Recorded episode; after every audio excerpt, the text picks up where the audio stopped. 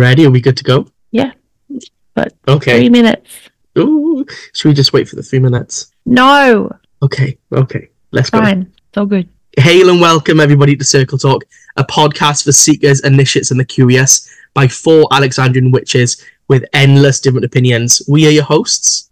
Hi, I'm Josie, a high priestess and coven leader near Melbourne, Australia. Hi, I'm James, a high priest and coven leader from just outside New Orleans, Louisiana. Hi, I'm G, a high priestess and coven leader from the New England area of the US. And hi, I'm Peter, a high priest and coven leader from South Wales. So, just as a quick reminder, if you're a veteran listener, you know what's coming next. But we're a podcast where we talk about Alexandrian witchcraft and explore different opinions on how the Alexandrian tradition is practiced in various covens and around the globe. We remind you that while we're all initiates of the Alexandrian tradition, we only speak for ourselves and not for the tradition as a whole, which is almost an impossible thing to do. This is episode two of season three. Welcome. If this is your first episode, double welcome. You might want to take a moment to pause and go back and listen to our introductory episodes, episode zero, called Introductions, and episode one, Definitions, or check them out after you enjoy this one. In today's episode, we're going to talk about pins, poppets, pain, and pleasure, healing and hexing within the craft. Before listening to this episode, you might want to go and check a number of our other episodes out as well, such as episode 29 in season two, where we talk about ethics, the threefold law, and the Wiccan Rede, as this episode includes interesting discussions on the ethics of initiatory Wicca and its practices. Uh, also, episode 10 in season two, where we talk about spell work and making magic happen, and episode 20 in season one, where we talk about binding, banishing, and warding for our Samhain and Beltane special. As always, we'll try not to repeat too much of the information that's contained in previous episodes in this episode. In Doreen Valiente's version of the Wiccan Rede, she writes that the goddess decrees a number of things, including learning all sorcery, that the goddess's law being love unto all beings, letting nothing stop you from achieving your goals, not demanding sacrifice, and that all acts of love and pleasure are her rituals, which we'll get into later. How do we then, as initiates of the Wicca, balance all of this? When is it justified to perform baneful magic and healing magic? And what kinds of spells and rituals might initiates and people of witchcraft perform to realize those goals? Do pins, poppets, pain, and pleasure have any place in an initiate's arsenal of tools and techniques? Well, let's find out. High five, get on the broom, and let's go, witches. So, to start us off, I just want to have a discussion, a quick discussion, maybe a bit of a lengthy discussion about benevolent and malevolent magic. So, what is the difference? Is it down to our own personal feelings, etc., etc.? So, does anybody want to jump in? Because I know I've been speaking at everybody for the past three minutes. Magically speaking, the fundamental metaphysical underlying rules, techniques, etc., are the same, regardless of how you're using things. It's just what it is. It's why in the modern practices of the Wicca, we don't really talk a lot about, oh, white magic and black magic and all of these things because it's just magic. The practitioners are the ones whom you would define this against. And so being able to define that really just comes down to well, what's your definition of benevolent and malevolent? Yeah, so we we term sometimes I've got to kind of check because sometimes I get these two mixed up, and not, but it's not on purpose. So benevolent magic is more of the of what people would see as baneful magic, and then the malevolent. Oh, see, I knew I would get that wrong. Listeners, everybody else in the room is shaking their head at me because I'm a bad initiate It's and a language teacher to boot. Well, it's because Welsh isn't a Latin-based, like romance-based language, and this this is right. You know what? th- That's what I that would- root, those roots are. I would love to base it like, oh yeah, this is this is a problem because I also speak Welsh. It's not, and like English is my first language, so like English I isn't get- really a Latin-based language either. English is just fuck all. So I'm just saying, like, you didn't learn. You're not. You didn't learn Spanish in school. You didn't learn. You didn't French, right? You learned Welsh, so you didn't Yeah. really have the Welsh and German. Welsh and German. So you didn't get Welsh emphasis on mal and ben and like all these prefixes. So Okay, not- so I'm not a you problem. I'm just gonna kind of rewind back and reverse. So just pretend I said nothing of that. So malevolent magic is the more baneful stuff, or at least what people would call baneful. And then the benevolent magic is the more of the like the nicer stuff, you know, the healing kind of side of it. So with that, I think is it is it then because I've just said that it's what people people would term as. So do we think that there are any universals that go along with this, or is it all down to subjectivity? Now I know James has just touched upon this. You know, we don't talk a lot about black magic and white magic and grey magic and all the other colors of the magics because really, for me, it is very subjective. You might want to do a spell for you, which might impede which might impede upon somebody else and and almost kind of like their free will as well. So from my point of view, that would be benevolent, but from somebody else's point of view, that might be malevolent. I wouldn't necessarily want to box myself in by saying that there are loads and loads and loads of universals, but I think maybe they, you know, there could be a few. If you're doing something just to cause harm, then yeah, definitely male- malevolent. You see, this is why it's difficult for me. I'm And leaving all of this in. I'm leaving all of it in. It's not even early in the morning where I'm at neither. Like it's one o'clock. I should have woken up by now. Anyway, yeah. So do we like? Do you guys think that there are any universals within within these two definitions of magic? I don't personally think so. I think, you know, there's a really big debate about whether to what extent intention fuels your magic, right? That like for I just I feel like that was just like random letters. Like there was like nonsense language typed into the chat and I was like, the fuck is he doing? And then I was like, oh no, it's This Welsh. just in. Jay That's thinks why. Welsh is a nonsense language. No, Right. I think putting all those consonants Kick in a her out. row. that's too many consonants in a row. B L W, like that's not. There's not. I can't. Well, so technically, W Is is a vowel is is a vowel in Welsh. Yeah. So we have more vowels in Welsh. yeah. Anyway, Sorry. back to the subject. It just confused me for a moment. So there's there's this debate, but I think outcome is the most important thing here. And so it's quite possible that you might not know whether or not an action ended up being benevolent or malevolent. And the example that I feel like I probably reached for when we talked about this in the past is the idea of healing magic when maybe asking for like the best possible outcome or like the the outcome for the most good is the better option because sometimes death is the best possible outcome. And if you're forcing or trying to enact your will to keep somebody alive when it's really going to cause them or their loved ones more pain and suffering, then that's not a benevolent piece of work. That's not a benevolent working. Even though you had all the best intentions in the world maybe, right? You know, similarly, if you're bi- if you're performing a binding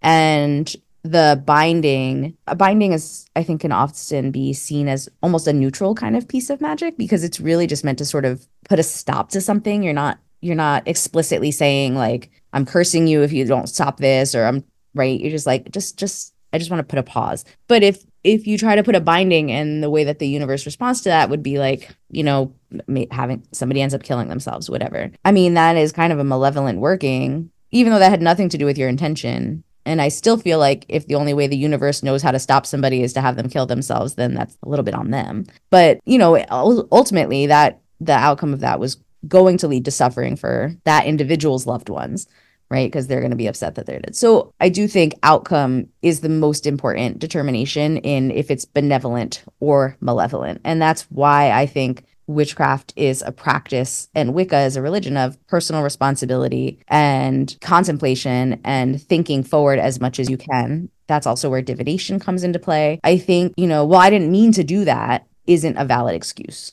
You should take responsibility for whatever the outcome is. So I think that's a really great point in that the outcome kind of reflects it. Because although I think there are aspects of magic that have tendencies towards one or the other, maybe specific herbs that people see as healing, etc., etc., etc., anything used in the right way or in excess or to throw balance out or so on and so forth can be used in either one of these contexts because it comes down to how you have crafted together your specific working. So yeah, I, I agree with you. There's a lot of cultural stuff tied up in it all as well, and the way we see these things. And in this day and age, I think it's also sort of tied up in like witch aesthetic stuff as well. This kind of dark aesthetic kind of comes to play. And I think this kind of informs some of the misconceptions people have about Wicca being all love and light too. I was just gonna say like the opposite of the witch witchy aesthetic of like darkness is like this weird Wiccan, eclectic Wiccan aesthetic of like love and light and peace and you know whatever that I don't think is is really accurate. Somebody's not been paying attention. That's all I'm gonna say. Yeah, this whole like eclectic Wiccan thing of love and light.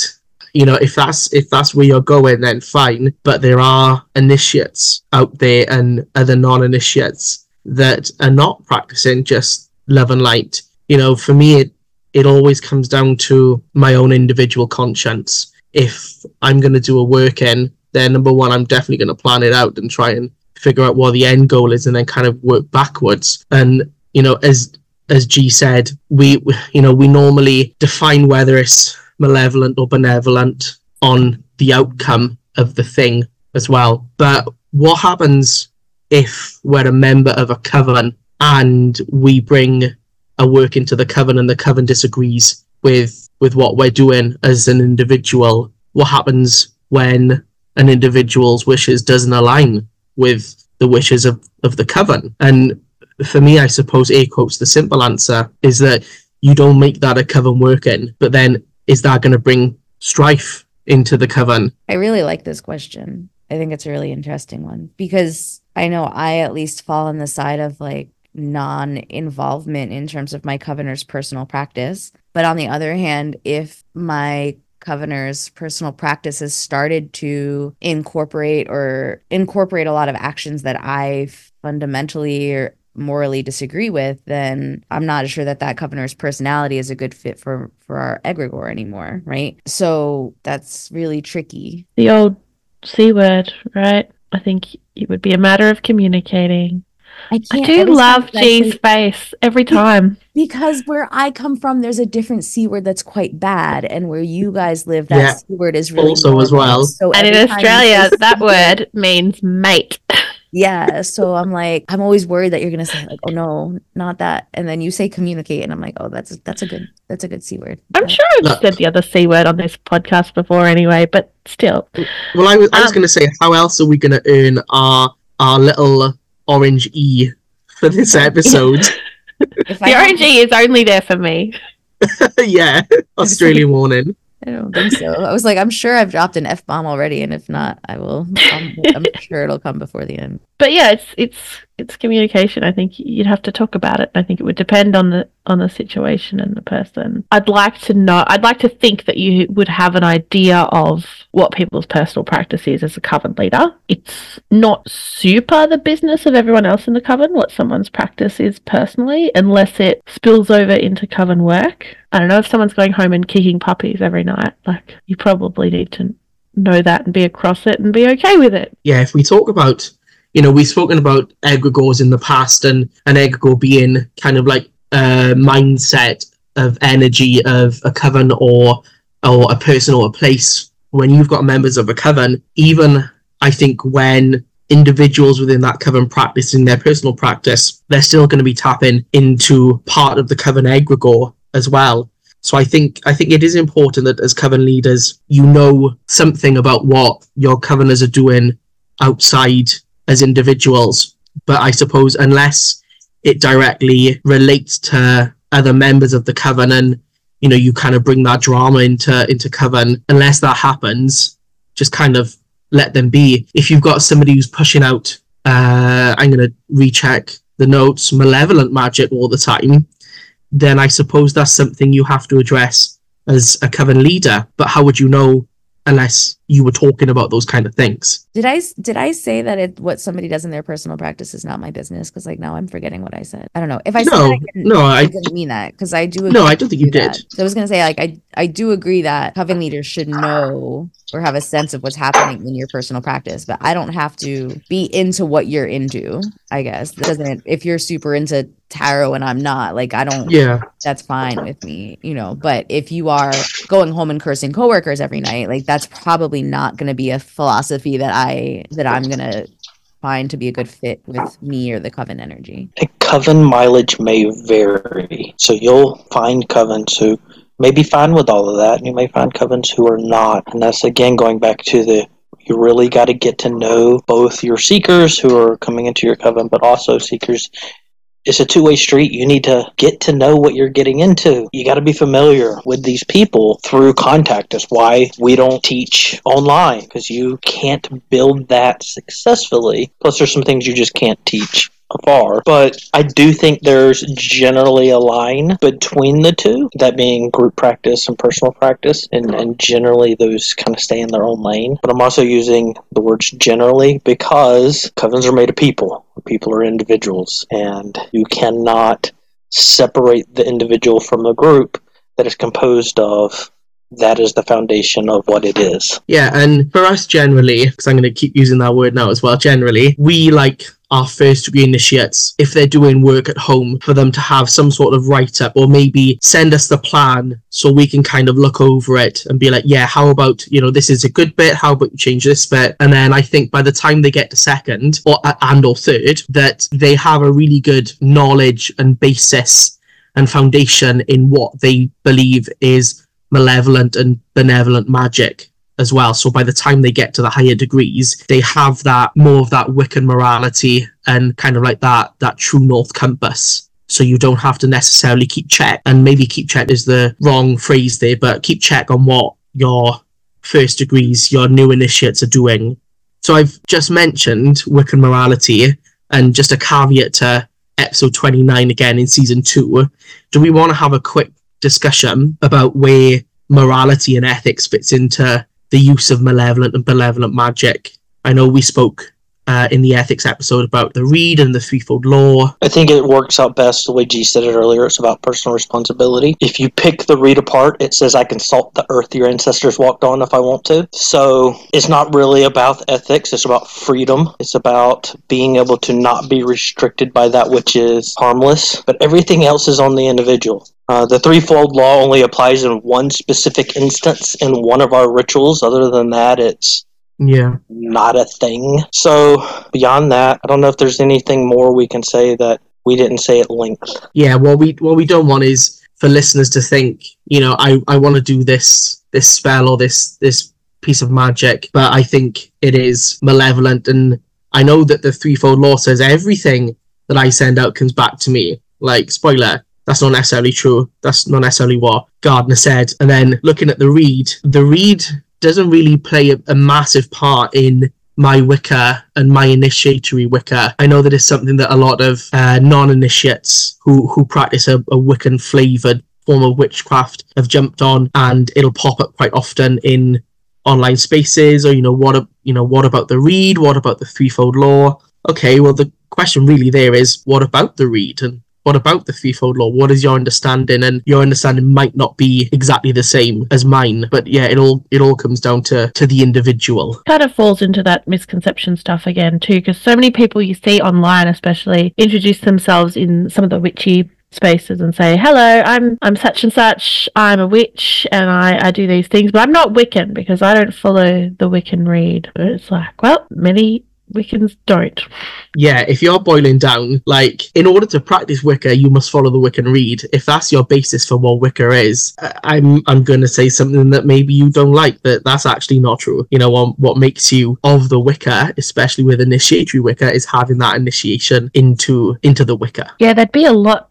less wiccans Wiccans. if Yeah. that were the case Yeah, there All would be I'm a lot saying. less Wiccans. I mean, like, there's a there's a space for every form of Wicca, I think, in the world. Just because I practice a very specific form of Wicca, initiatory Wicca, British traditional Wicca, doesn't invalidate what other people are practicing from books that they can get, like The Witch's Bible, Scott Cunningham, you know, stuff that uh, Buckland wrote as well. It just means that I'm not necessarily gonna ascribe to, or not ascribe, is that the word? I'm not. I'm not gonna follow necessarily what what you believe. I'm gonna follow what I've been taught from initiatory Wicca. Yeah, exactly. And yeah, it's I think it's really valuable not to assume here about the Wiccan Rede. It as James said, it's got a very, very specific mm. purpose. It's come from a very specific place and and you can listen to that, listen to our episode and learn about that. But people tend to use it as this kind of cover-all thing that they paint their Yeah. perception of Wicca, especially. In short, do your magic and weigh it against your own morality. Exactly. So a lot of witchcraft and a lot of Wicca works off the notion of sympathetic magic, and sympathetic magic is a notion that originates with James Frazer, who hypothesized two categories of sympathetic magic. One of them was homeopathic magic or imitative magic where light creates light, such as including a name on a piece of paper, a photo, a doll dressed as that person. It can also be called the law of similarity. He also talks about how the idea that opposites repel as well.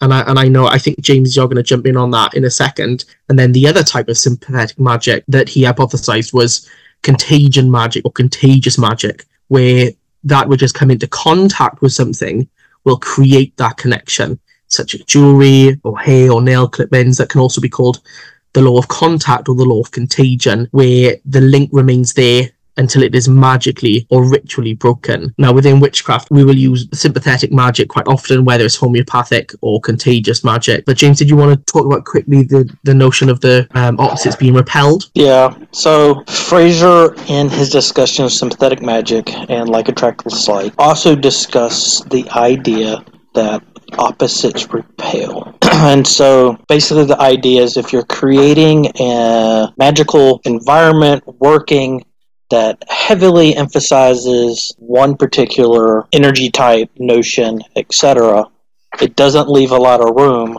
for the opposite of that. Yeah, so when you're working magic, you don't necessarily want to include something that is going to repel against that or possibly neutralize what you hope is the outcome. But what about possibly other types of magic? Or we saying that most magic and most witchcraft practice is a form of sympathetic magic? I think sympathetic magic is so nice and um obvious. Like it's so like intuitive in some ways. Like it it feels like cave people magic to me, right? Like I want to have a successful hunt, so I'm gonna draw a picture of me having a successful hunt and that will make me have a successful hunt. Ta-da! Right? Like it's this idea of manifesting what you want by applying it to something really similar. I also really like that other one that I always forget the name of where like that plant looks like a heart, so we're going to use that to treat heart ailments. It's called sympathetic magic.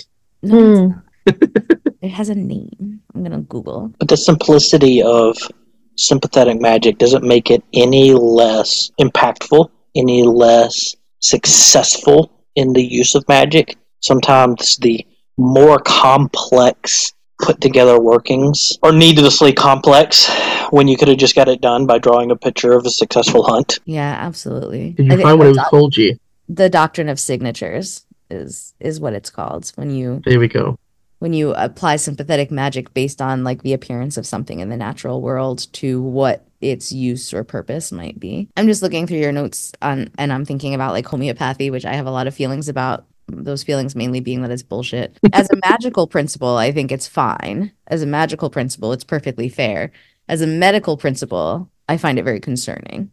And I think like that's sort of where you know maybe we need to we need to allow mundaneness to take charge. I think if people are paying other people to perform witchcraft for them that's one thing. If you're paying a what you think is a medical professional to treat you medically but what they're really doing is witchcraft it's like another thing. So i guess if people aren't familiar homeopathy is the idea that like if i put the smallest drop of a chemical or an essence into water, like one part per million, that the whole vial of water will take on the properties of that medication or chemical that I put in there. And I can give that to you as a treatment. And sometimes, like, this is used with things that sort of walk the line between harm and help. So, digitalis, for example, is a natural substance that you can find in plants and it is used genuinely to treat some heart ailments, but also too much of it will absolutely kill you. And so, you know, somewhat related to this idea of homeopathy, which in magic makes perfect sense in the sense of like sympathetic magic. If I take a little bit of something of your essence,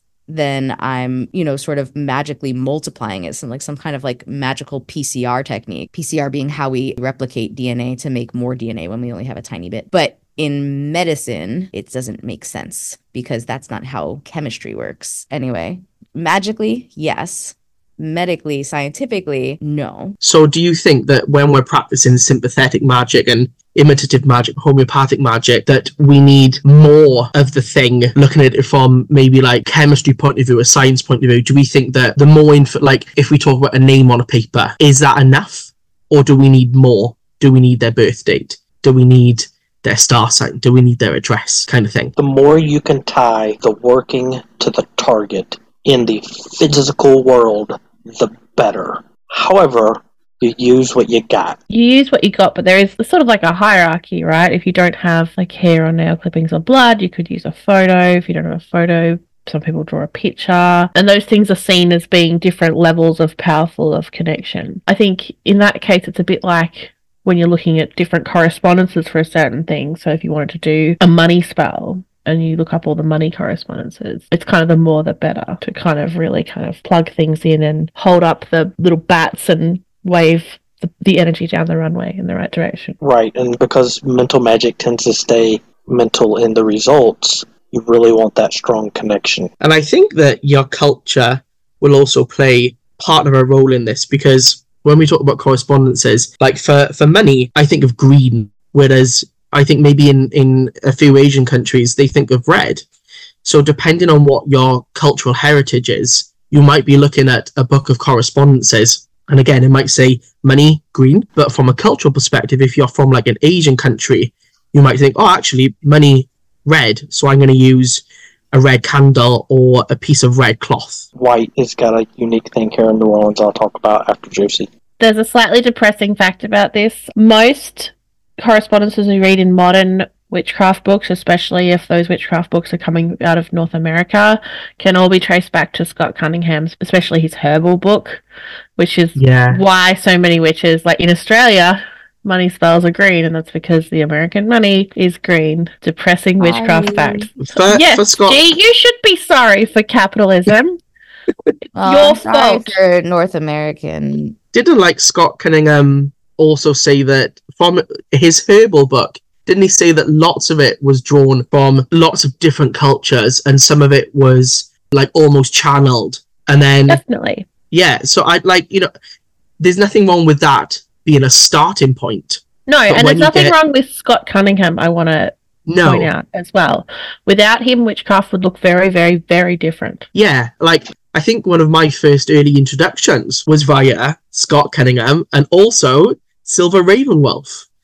And you know, I know that always gets like a like a bit of a ha ha ha, but I think lots of people out there, especially if you were if you're a product of, of like the eighties, the nineties, and the noughties, you've probably heard of Scott Cunningham and Silver Ravenwolf, and that's using those kind of books and tables of correspondences as a starting point is fine. And as you go deeper into your practice, into your craft, you'll come up with your own correspondences that work for you.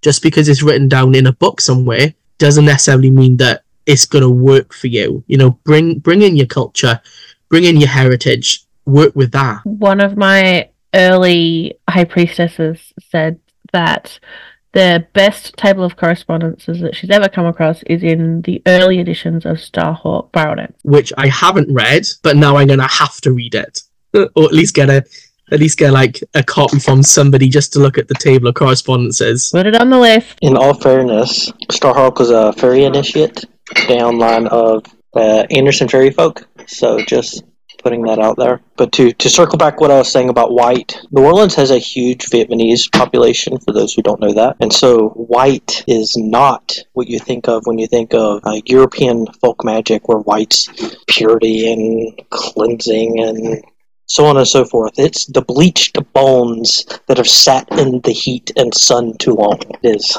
quite a different vibe. And I think even though like white and black, and G will probably tell me if I'm right or wrong here, but white and black is the absence of color. And if you don't have a green pouch or a silver moon pouch, then at a push you can you could probably just use white or black. James is giving me like the eyes, and he's like, no. You're you're co- you're conflating light spectrum against color, and they're they're not the same. No, no, they're not the same. That was my full stop.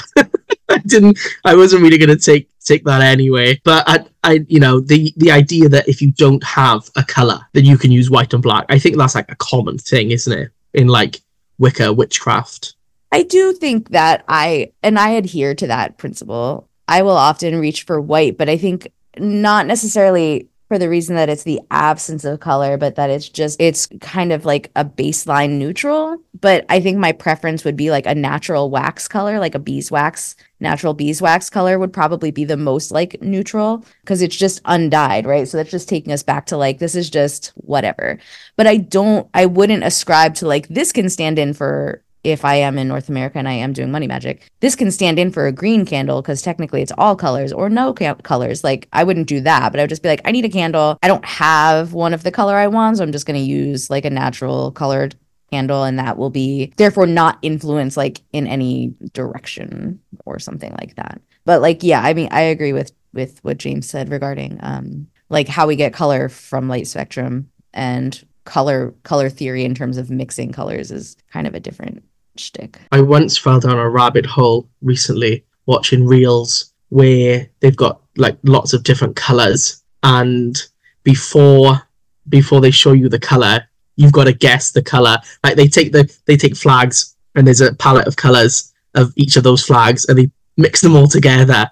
And I'm like, oh, that's that's gonna that's gonna be like brown, and it turns out purple. And I'm like, okay, I don't know any anything about colors apparently. So let's get into the title of this episode of Pins, Poppets, Pain, and Pleasure. So, one thing that we want to talk about is the use of poppets in witchcraft and, and fetishes. And a fetish is, something that looks similar to what what you want to get. And I think the, the term poppet is like a Middle English term of endearment. And a poppet is supposed to look like a doll. And when we think of dolls and poppets being used in witchcraft, I don't think that it's going to be impossible not to talk about the voodoo doll, which we know really has nothing to do with practices in, in voodoo. Whether you're talking about like Haitian voodoo or New Orleans voodoo, there's a misconception that the voodoo doll comes from voodoo, but it doesn't. So voodoo being uh, ATR, African traditional religion, that particular aspect of folk magic, the idea of having a doll that you poke with pins, does not originate there. so the the popular cultural idea of a voodoo doll is something that originates in European folk magic that somehow picked up voodoo on the beginning, has been tacked on there. Now, that's not to say that you won't find voodoo dolls here in New Orleans, but tourists are going to buy what tourists buy, and it doesn't have a basis in traditional voodoo. Yeah, the notion of the voodoo doll was really popularized by Hollywood, and undoubtedly, if there's any form of witchcraft film out there, there's gonna be that you'd like they're gonna have some sort of doll, and you're gonna look at it and think, oh, that's that's a voodoo doll because there's a, a doll that, that has been made out of something, and oh, oh look, yeah, there they are. There's the pins, and you know, it's it's really interesting. Why why pins?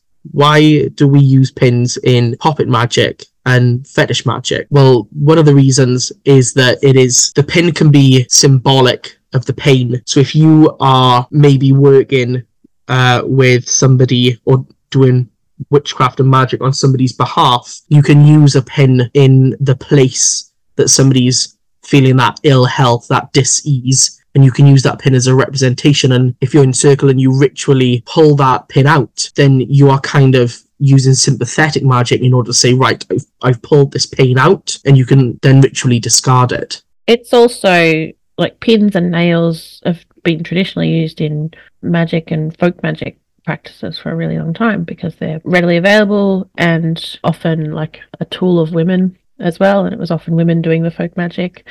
Yeah. It says go here or come from here. Thorns are also a thing, so the thorns from a black thorn are specifically potent in some aspects. But then you know those little pins that have the, the little colored ball on the end. You can associate different colors with what you're doing on your pen. Yeah, and pins are also used in like witch bottles as well, which are used to deflect any negativity, any negative energy. We've spoken about how negative energy isn't waiting around the corner for you ad nauseum in previous episodes. But I think the idea there is that the that the pins, you know, because they're pointy, will kind of deflect the negative energy away. And witch bottles are a pretty old thing, right? They're, they're another folk magic practice. Have I told you guys about the witch bottles in Australia that people have been digging up under old houses? It's a practice that came over here with um, English and Irish and Welsh people in the 1800s. And in old buildings, they're finding witches' marks and witches' bottles and shoes in the walls and stuff. Um, I might put in the links actually the Australian Magic Project, which is a bunch of university professors who basically go around hunting these things now. It's great. Yeah, I forget which episode it was in, but I know James, you've spoken previously in previous episodes about the witch bottles that you will find in and around your area where or maybe it was G, I forget, where they're kind of they're on trees. Oh, the And- bottle tree. Yeah, the Bottle bottle, tree. yeah. Yeah. that was that was really interesting. You know, another form of, of witch bottle based on local folk practices, if I'm right. So what I think we really need to, to get at here with the, the idea of the poppet is not just that its use for malevolent magic, which is the common conception, especially when you, you pay attention to the movies from Hollywood, because it's always used in a cursing context. It's that it's just the technique, it's the technology that is used, but how it is used conveys the results. Because it can be used for healing or other things just as easily. Yeah, and, and the idea that we use pins in conjunction with poppets is, you know, if it's not a poppet, you might, you know, pins fix things to the wall. Like if you tack something to the wall, like on a notice board or anything, you know, we can use you can use a pin in order to fix that magic or that spell to that point. What other things could we put into into poppets as well? One thing that I've put into poppets before in the past for use in in healing magic and connecting that poppet with that person is sigils, where you can then bring in planetary work and you can use the uh, I think it's Kamea. I might be pronouncing that wrong, but the tables of numbers connected with the planets, and you can make a sigil from a word connected to that planet. If it's love or healing, you might choose Venus, and then you kind of pull out all the repeating letters, uh, V E N or L O. Also, love would just be its own word, and then you would draw representation of that word based on numbers on top of that Kamea, on top of that magic square, and then you're left with this like this cool looking sigil, and I quite like putting sigils inside poppets. I um I was just googling to try and find the name of what I was when I was doing my Reiki class. There were a number of people who were also studying like other healing modalities, and one of the ones that came up is called Tongren. And so I was like, I have to try and remember what this is called. So it's Tongren, and the idea is you would use something like an acupuncture doll or a meridian doll, which are usually used for training in like authentic Chinese medicine. So you use the occupan- acupuncture doll model as a way to learn like where you would place the needles appropriately in acupuncture. But Tongren uses the acupuncture dolls as something like that I would call like a poppet by hitting the specific points on the doll or the meridians on the doll with a hammer and thus trying to affect healing in the body of the person who the doll is supposed to represent. So instead of like laying on hands for healing or apply like in the way that we would with Reiki, um, or applying needles like you would in acupuncture, this is applying this hammer to a a poppet like thing, a doll, and then hoping that it affects the same energy um, center in the physical person um, which I think is kind of interesting because it's a definitely like a marriage of Western medicine and Eastern medicine. But um, so I was just like looking at this journal article about efficacy. I'll let you know when I get to the end if it's if they found anything in the study or not.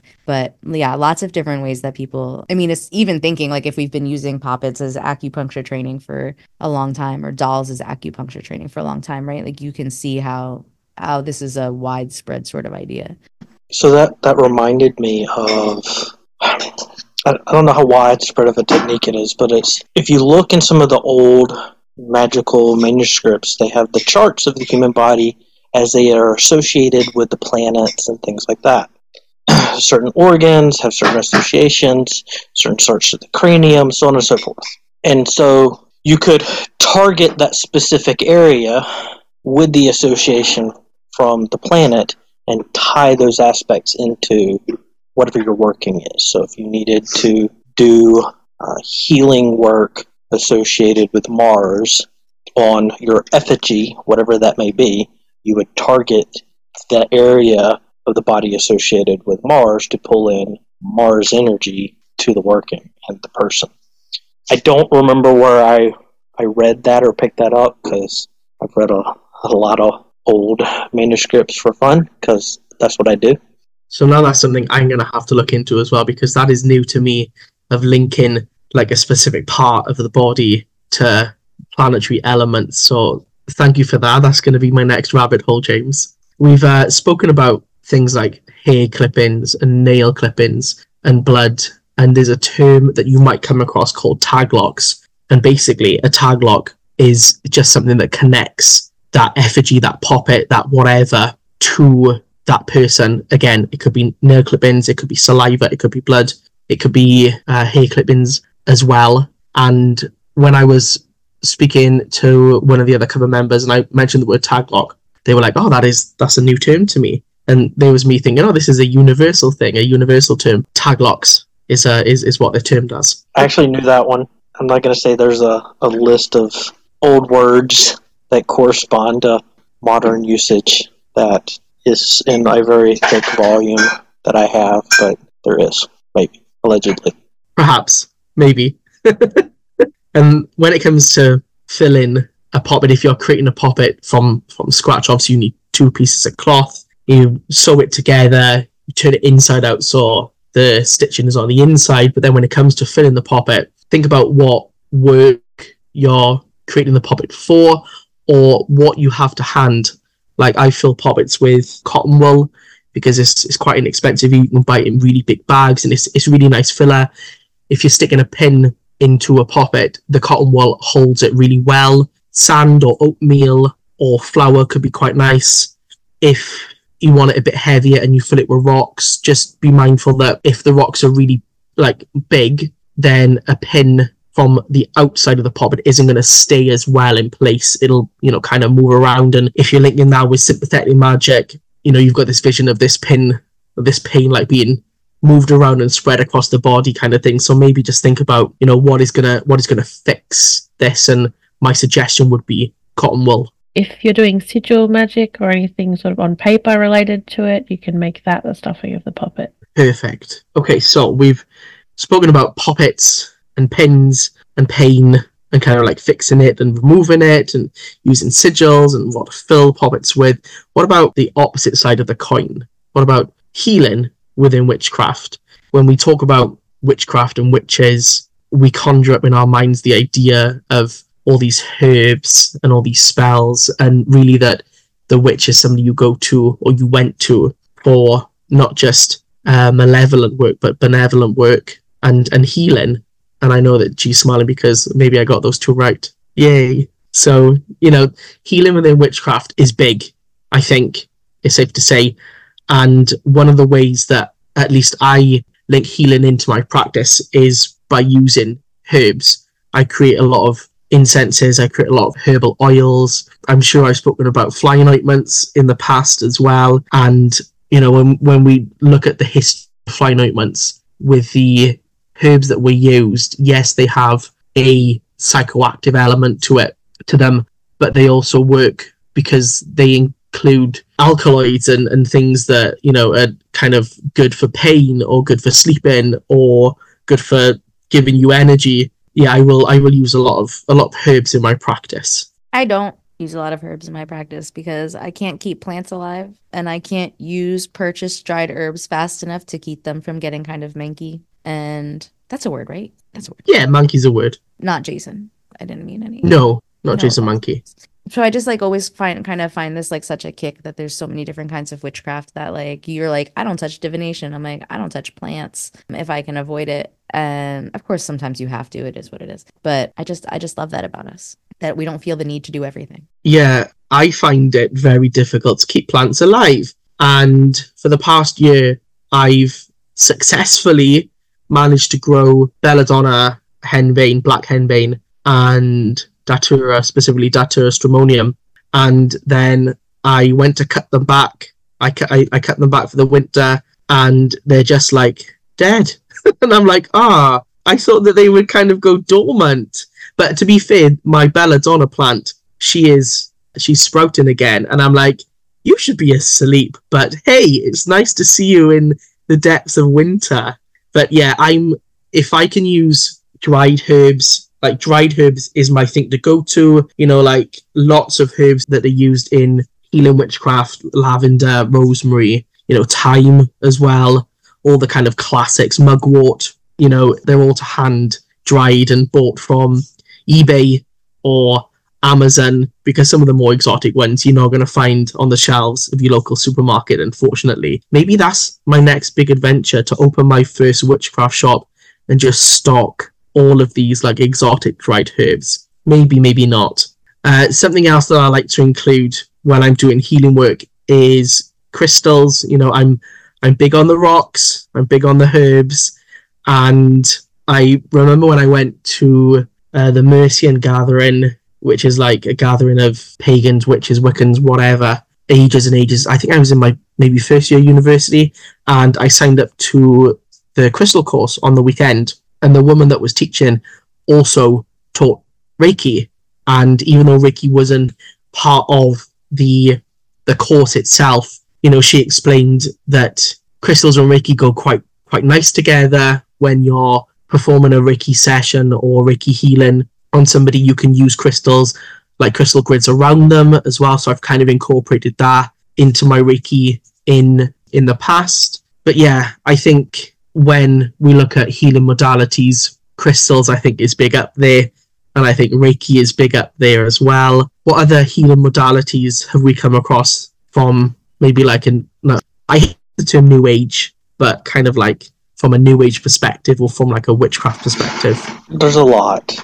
Like there's boxes, there's jars and all different containers, but then there's various ways of focusing energy to things like the crystal grids you mentioned or yeah. poppets or so on and so forth. In addition to just the components you, you listed here, like herbs and crystals and teas and things like that, there's a whole list of, to, to use a Southern folk magic term, curio, that get used to include some that are zoological, bits of fur, feather, so on and so forth. So there's just things that can really tie it all together. Yeah, like with a lot of magic, you build in a lot of different elements in order for you to solidify in your mind that this spell, this ritual, this magic is going to work. And I think you know, I'm I'm like I said, big on the big on the herbs, big on the crystals, but also big on like the the correspondences. So for me, the the more elements I can pull in, not necessarily the bigger effect it's going to have, but I like I like lots of things in my Wicca and in my witchcraft. And I know we've spoken about this again in, in, in previous podcasts. You know, I love all the tools. I love I love a lot of the practical side of witchcraft and Wicca. A lot of the practical elements I'll pull in because I'm like, yes, I like it. And I know I've said in the past to get circle up, it takes a long time. You know, it takes it takes a lot of energy, a lot of effort. So if I'm going to be sat in circle, I want to do something that's a little bit meatier than just like, ah, okay, so we've, we've built the temple and now we're to close the temple. I'm like, nope, we're going to do at least an hour's worth of meditation and then we're going to pull the cards, which I don't do personally because, you know, I struggle with divination. I'm just like Hermione in that sense. But yeah, I'll pull in everything. One thing that I, I did want to share with everybody as well is that there is a there, there's a chant that some people might incorporate in their healing work and especially with with poppets when you're building the poppet when we're doing witchcraft and magic and Wic- Wiccan work Wiccan work. In our coven in my coven we like chanting and that like monotony of it kind of gets you into that rhythm. And one thing, one chant that I want to share with you is a is an incantation based on the Merseburger uh, Zaubersprüche or the Merseburg charms, which are two medieval magic spells or charms or incantations that were written in Old High German. I'm not confident enough as to find it in Old High German and then butcher Old High German myself. So I'm just going to give the English version. So it goes a little like this.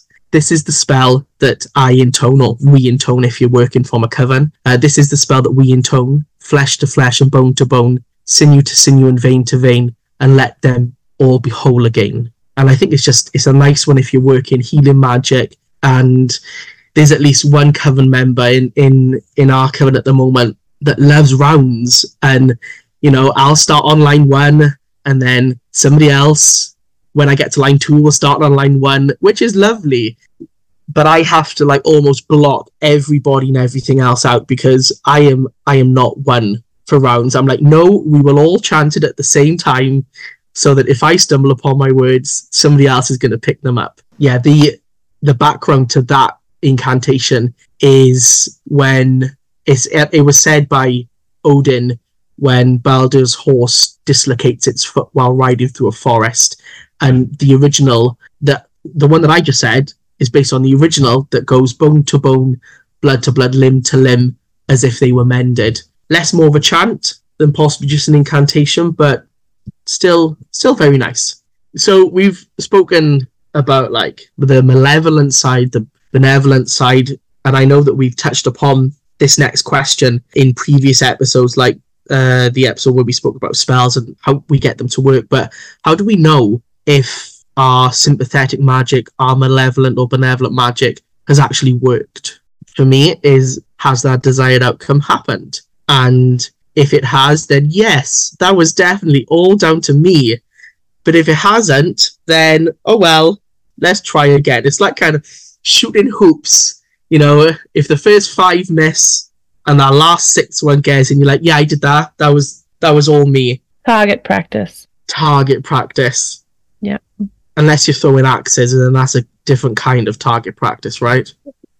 I think it's tricky, partially because I, as I said earlier, I think outcomes are important. And so sometimes you might get a different outcome than the one you expected based on what you ended up asking for. I also think I've definitely had it where my magic worked much later than I was expecting it to. Sometimes things take a while to like get everything in place for the for the ask. And so when it does finally happen, you're like, "Oh, you were just waiting on that one. Got you." Like I had to wait for a job to become available for me to get the job that I wanted. Like that was took a couple years, you know. But I do think like divination can sometimes help here, right? Especially if if you aren't sure if what you're asking for is maybe not super obvious or not like quantitative or measurable in some way, right? Again, divination is something that you could go to to ask if your working was I don't know, accepted or effective in some way. I think journaling comes in here as well, or record keeping of some kind. You can yell at me for saying it in this way, G, but be a bit scientific about it in that way and think about like variables and things that you've tried and try changing one little thing and see if that changes the outcome. Like a recipe book. Yeah. It's all about weighing probabilities. And at the end of the day, you're not doing your spell work alone. Or effective magic isn't solely spell work. It includes the mundane actions you otherwise would want to take so that the probability has something to affect, to, to weigh against. So at the end of the day, when you're like, well, is that the deciding factor that tipped it over the scale? I think the answer's largely going to be subjective because people can always be like, oh, well, it's because you redid your resume, you started applying to jobs, and all these other things. Yeah, you can get a job without doing the spell work, but the spell work can tip the scale. So whether or not it worked, that's that's hard to say without taking that extra look of maybe doing divination or other discernment to to make that call. Yeah, in the past, I've subscribed to witches working towards the improbable and not the impossible. You know, the reason that we're not all billionaires is because for most of us, that's going to be probably impossible. But we can work towards making better opportunities for ourselves. We can work towards rewriting our resumes or our CVs or something, and we can work magic towards that so that it, it affects it positively. I just want to say we only put a couple of limited examples on here to illustrate the point. There's a whole world out there full of other things. Yeah, without going into every kind of malevolent and benevolent magic, this episode would be multiple car drives and multiple trips into work and wherever you're listening. So I think with that, this brings this episode to a close. So today we have spoken about malevolent and benevolent magic. We've spoken about pins and poppets and pain and healing and harming. As a reminder, a number of other episodes from Circle Talk for Witches that you'll find beneficial on a similar topic to today's include episodes 29 on ethics in season 2, where we spoke about ethics and the threefold law that Wiccan Rede, episode 10 in season 2, where we spoke about spellwork and making magic happen, and episode 20 in season 1, all the way back in season 1, where we spoke about binding, banishing, and warding for our Samhain and Beltane special. And finally, thank you for listening. As a reminder, you can find us on Instagram and Facebook as Circle Talk for Witches. That's fours in the number. X, formerly known as Twitter, as Circle for Witches again, the number four. Or you can email us at Circle Talk for Witches at gmail.com. If you have any questions or queries or thoughts or ideas for future discussions, please do get in touch. We'd love to hear from you. From all of us here at Circle Talk, merry meet, merry part, and merry meet again.